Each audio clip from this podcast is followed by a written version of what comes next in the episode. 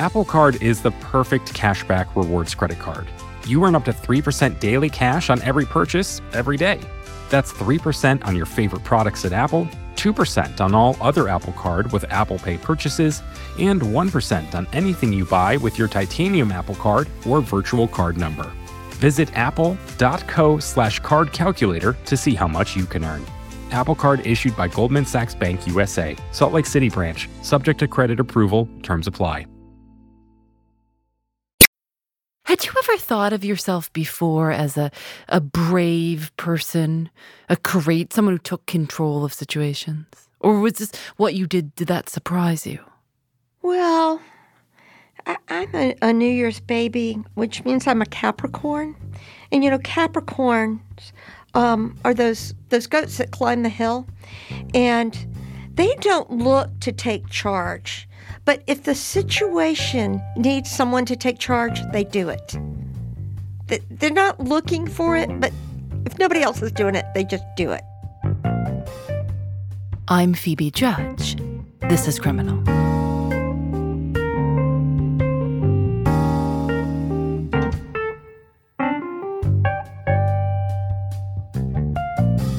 In 1977, Carmela Aliffi and her then husband Bear bought a big old house in Atlanta, Georgia. Carmela describes it as a Charleston dog walk house. And in a Charleston house, every room opens into a long central hallway. You can open the front door and see all the way into the backyard. She and Bear paid just over $32,000 for it, and the plan was that they'd live on one side and rent out the other side. This was in a part of Atlanta known as Little Five Points. Little Five Points was a really artsy area. In uh, this is like 78. There was like organic restaurants, which, you know, back then there just weren't many of those kinds of places. There was the shoe store that had Birkenstocks, like that was their main thing, the Birkenstock store. And there was the Little Five Points pub where the Indigo Girls would play. I was about 21 years old and had just moved to Atlanta, had probably been there maybe about six months.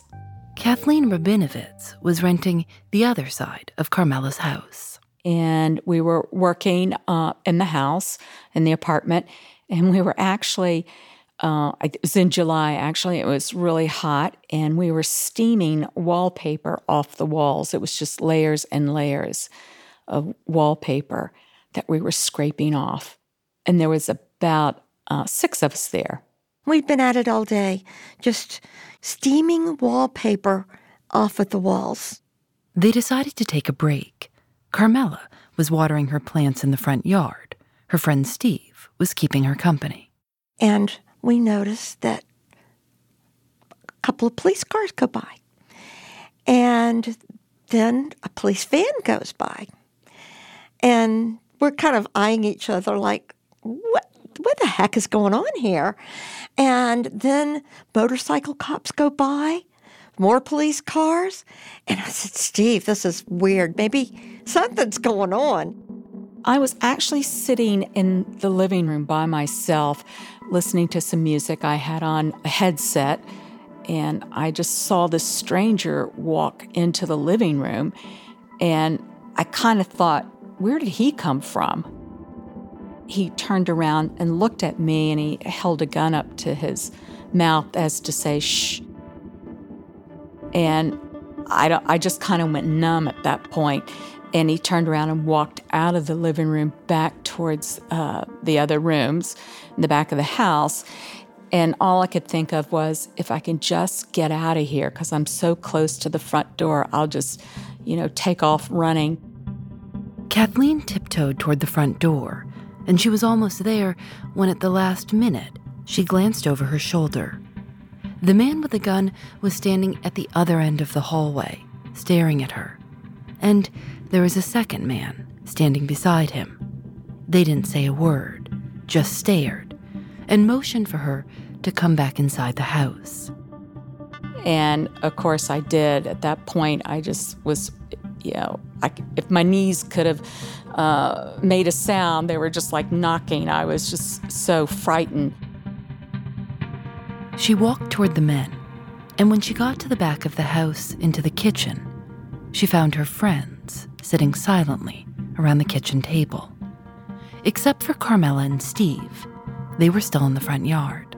Steve and I, not knowing what's going on, start to go in. And I, you know, I, Steve didn't come in for a, few minutes. I walked in first without him. And there is Bear standing with these two guys that I don't know. And Bear says, Carmela, these two guys are running from the police. They're going to stay here until dark, and then I'm going to take them away. Was he calm? Well, he said it very calmly. Now you got to get a little glimpse into who Bear is. He was a an army ranger. He had done tours in Vietnam. You know, if, if there was going to be a fight, you want him on your side. So, this is this is who is sitting there saying, Carmela, very calmly, this is what's happening. You know, just they're going to be here until dark, and I'm going to take them away. What did the men look like? Um, one of them was really tall. Um, the other one, you may not know who I'm going to reference here, but uh, did you ever see Young Frankenstein, the movie? Um, well, there's a character in it that is played by the actor Marty Feldman, who is a short guy with bug eyes. And this, the shorter guy looked a lot like Marty Feldman. Both of them looked kind of wired, like they'd been going for a while. They looked kind of tense and wired. But when I saw them, I I like I I I just you never know what your uh, reaction's going to be, okay? My reaction was I look at them and I go, "Oh hell no. You are not staying in my house. Get the hell out of my house right this minute." And I start pushing them. I remember Carmela's husband saying he was trying to tell her, you know, to be quiet and that they had a gun, but he couldn't get a word in edgewise.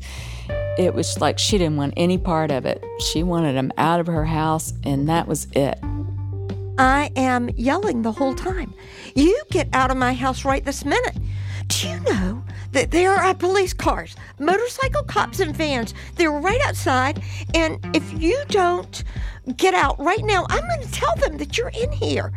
And there's an undercurrent of other voices saying things while I'm doing this. And I'm not really paying them much mind, but the other voices are like Bear going, Carmela, shut up. They have guns. Carmela, shut up. Carmela, get calm. Get calm. Be calm. Carmela, quit talking. But I'm not listening to any of that. I'm just yelling for them to get the hell out of my house right this minute. She had one of them almost out the back door. He kind of freaked, and that's when he put the gun in her face and said that if, you know, they're going to die, we're all going to die. At that point, you know, I just kind of lost it. And myself and another young lady just started, you know, crying. I was like, that's it. And of course, Carmela's eyes got big as quarters, and she just stopped and backed off and was like, oh, okay. I just didn't notice the guns before. I was so set on, I just felt like such an intrusion. It was such a invasion for someone to be in my house. I mean, this is the first house I ever owned. And what what were they doing in there? I didn't invite them into my house. It was really really um you would think I'd be scared, I'd be vulnerable, all these other things, but I was just really mad. I was so mad. And uh, I couldn't see straight until he actually pulled the gun to my head. So I take a breath and then I look around. Kathy is crying at the kitchen table. And I think, what am I going to do? And I look up and I said, this is really weird that I said this, but, you know, just trying to make things better. I said, um, would you like some iced tea or baby Ruth? I mean, I just. Do people still buy Baby Ruth? I haven't heard anyone say that candy bar name for a long time. it was like I just wanted to make it better. And so um, I uh, just offer him something to drink and eat. And did they take you up on it? Not at that moment, no. And um, at that time, Steve has finally walked in from outside, walks to the back of the house, walks into the kitchen, and sees these two guys. Now, whether he saw the gun or not, I don't really know, but the gun was definitely out at that time. He looks up and uh, he said, it just kind of evaluates the situation. And he, he later said he thought that we must know these guys and that it did not look safe and uh, uh he was going to leave. So he says, uh, "Come on, Susie, we're going home." and and we're all looking at him like, "What?" And uh, he said, uh, "We're going home right now." And the guy said, uh, "The big guy," he says, pulls the gun on him. You're not going anywhere.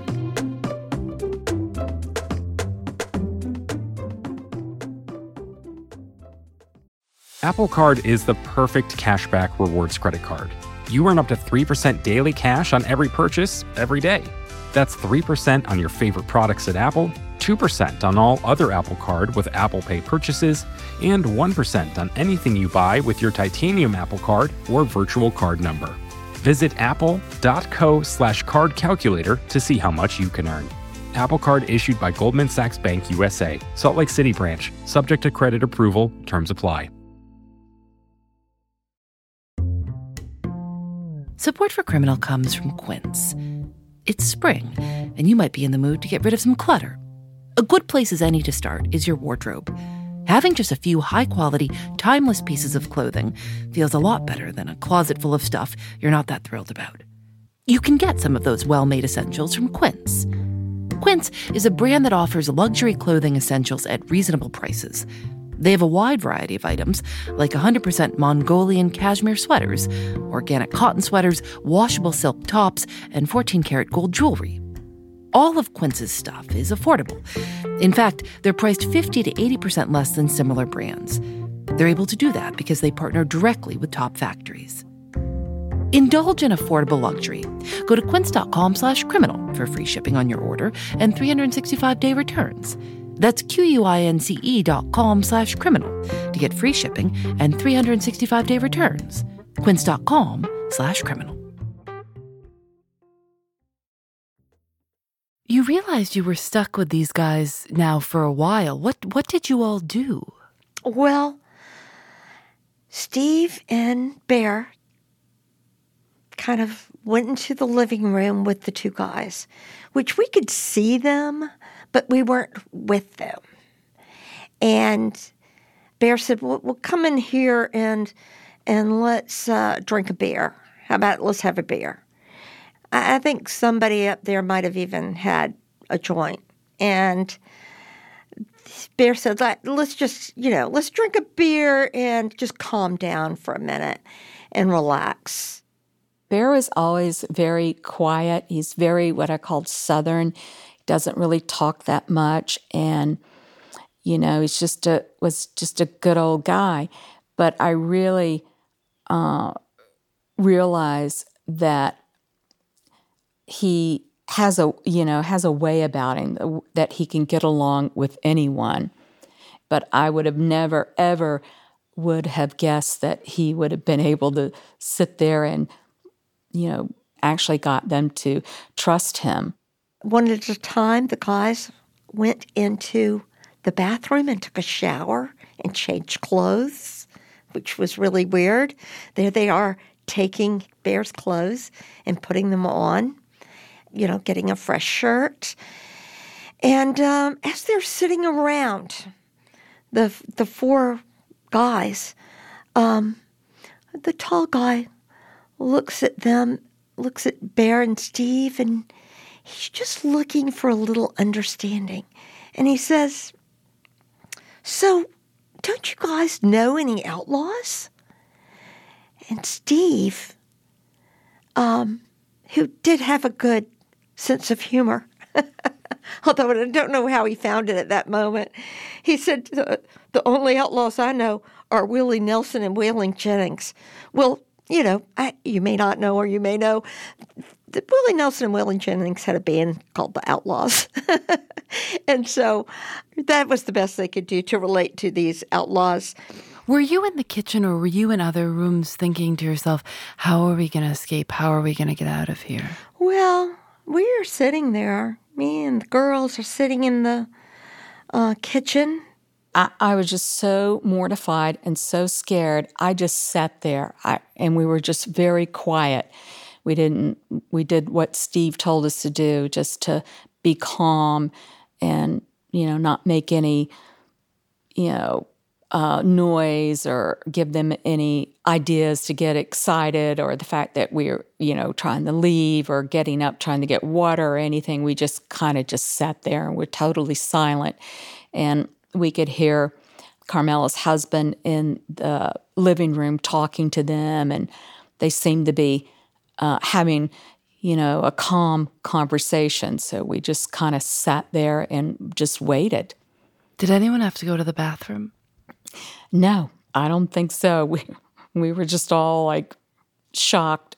So would the two men kind of peek their head in the kitchen every once in a while and just make sure that you were still sitting there at the table and then return to the living room with Bear? Well, um, where we were situated, you could actually, where they were sitting in the living room, they could see straight back to the kitchen where we were, were at the table. So they could see us at all times. And I'm thinking, we could totally go out the back door and run out the back door, but then that might really make them angry and maybe they would kill Bear and Steve if we did that. And so that kind of kept us in line. How long were they there? Hours. They were there for hours. Um, they were waiting for it to get dark because, I mean, obviously all those policemen were looking for them. They were who they were after they were in the neighborhood. And, and later on, I, I, I will tell you that we found out that they had beaten up a policeman. They had taken his gun. And, you know, when it's that situation, the police really, really want to capture them. I mean, so. How did they end up leaving? What did they say? Well, um, Bear said, uh, I think it's time for us to go, and it's it's dark enough, and I think we should go ahead and go. And um, the guy said, uh, "If you call the police, uh, we'll kill him. We'll kill Bear. So don't make any phone calls until he's back." So they take off. They get in the Ford van, and they and they leave. So I call my brother in Claxton. And so I'm, it's Don. Yeah? It's Don. Um, we've been held hostage by escaped convicts for the last several hours. And um, they've taken Bear and he's going to drop them off somewhere. And uh, they told me if I call the police, they'll kill him. And I don't really know what to do. What do you think I should do? And Don says, Don't call mom and dad. They are at a dance at the Elks Club, and there's nothing that they could do, and it would, you would you'd hate to ruin their night. I said, okay, I won't call them.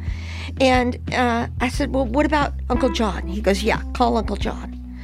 Well, my Uncle John, I don't know if you've noticed, but the name Carmela Aliffi is very Italian. In fact, it's Sicilian. And um, we always kind of teased about Uncle John that, because um, I mean, he was involved in so many different businesses. We just kind of, um, we, we always kind of wondered exactly what all he did. And um, he, he definitely had that tough guy Sicilian look. Like he could kill you with a glance. And, uh, you know, you always felt like he could take care of anything. So I call Uncle John and I tell him what's going on. He said, I'll come over. So Uncle John is coming, and we I'm sitting there sketching because I felt like the police are going to want to know what this guy looked like and this you know sketching without looking at someone was not really my forte, but I was trying to capture some little look of the two men. And I'm drawing, and the phone rings. It's my parents. My dad says, Don just called us and told us what happened. And I'm just thinking, Don. Of course he did. And after I talked to them, I decided I was going to call the police anyway. An officer came immediately, and everyone explained what had happened. And then, with the officers still there, they saw Bear's car pull up. Kathleen remembers that they were so terrified the men might have come back with Bear that they made the police officer hide behind a door. But Bear walked back in alone, safe. He had dropped them off in Norcross, um, which is the northern Atlanta, and he'd dropped them off at a Dairy Queen, and he left. But the two men, we later found out, had gone into the Dairy Queen. They held up the Dairy Queen. They took the manager and his girlfriend, and they took them somewhere in South Georgia where they robbed a bank. Their names were James Edwin Wilkes Jr. and Murphy Staffens, and they'd escaped from prison in Wayne County. They'd been escorted to a dentist outside of the prison facility. As the dentist told the Atlanta Journal Constitution, he had one of the inmates in the chair and had pulled his tooth halfway out when another inmate came in and put a gun in his face. The one I was working on, the dentist said, will be in some pain. They were eventually caught after bloodhounds found their trail in North Florida. They'd been running and holding people hostage for six days. By the time they were caught, according to the sheriff, they'd been pretty well worked over by mosquitoes and yellow flies. Luckily, they weren't killers. And the we had heard that they had, were on a path of badness and um, they had also been up all night. And so they were sleep deprived and they were carrying guns. And I'll tell you one thing that really unnerved me in a weird way, uh, it unnerved me almost as much as the day that this happened. It was about three weeks later. I was changing the linen on the bed, and I felt something a little odd. And I slipped my hand between the mattress and the box springs, and I pull out a gun. I had been sleeping on top of this gun, this loaded gun. And so I call the police and I tell them that this gun is there. Oh my God. Like 20 cops pull up in front of the house and they're all running in to, to get this gun. And that was really, really crazy. Does it feel like the world is more dangerous now than it was then? You know, yes, yes, it does, and uh, it does feel like a less safe world.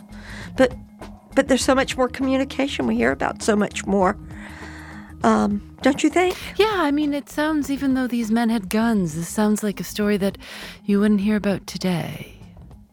Yeah. All sharing yeah, a joint and just waiting till the sun goes goes down. um, you know, you, have got you've got um, someone who, you know, Bear Bear had dealt with danger, and um, I, I, think um, had been in the military, had really, you know, been um, in situations where people tell tall tales, um, you know, around a pit that they could jump into when the next bomb goes off. Um, I, I, think he was well suited for the task of, um, of, of dealing with people in a dangerous situation. Bear, whose name was actually Frederick Howard, passed away in 2011.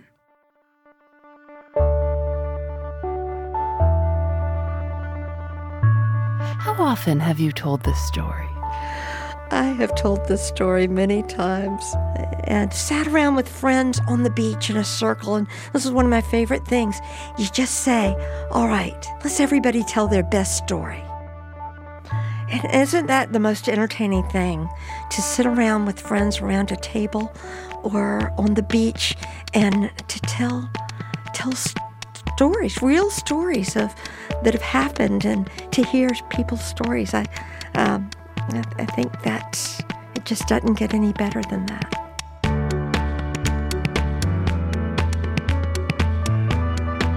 Whenever I go, I'm called for jury duty. They never want me because they always ask, Is there anyone here that has been victim to a crime? And I always have to say, Well, you know, the only thing I can think of is I was held hostage by escaped convicts, and they never want me. So.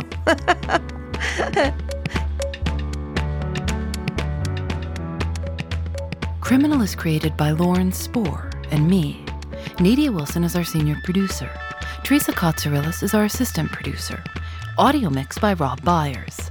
Special thanks to Carmela's daughter, Jenna Alstad, who convinced her mother to speak with us. Julienne Alexander makes original illustrations for each episode of Criminal. You can see them at thisiscriminal.com and find us on Facebook and Twitter at Criminal Show.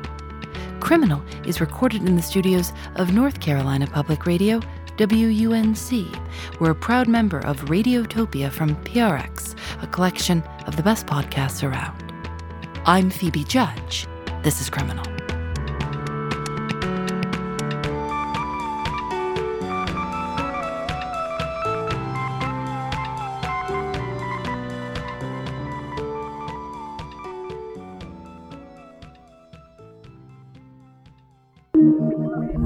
P.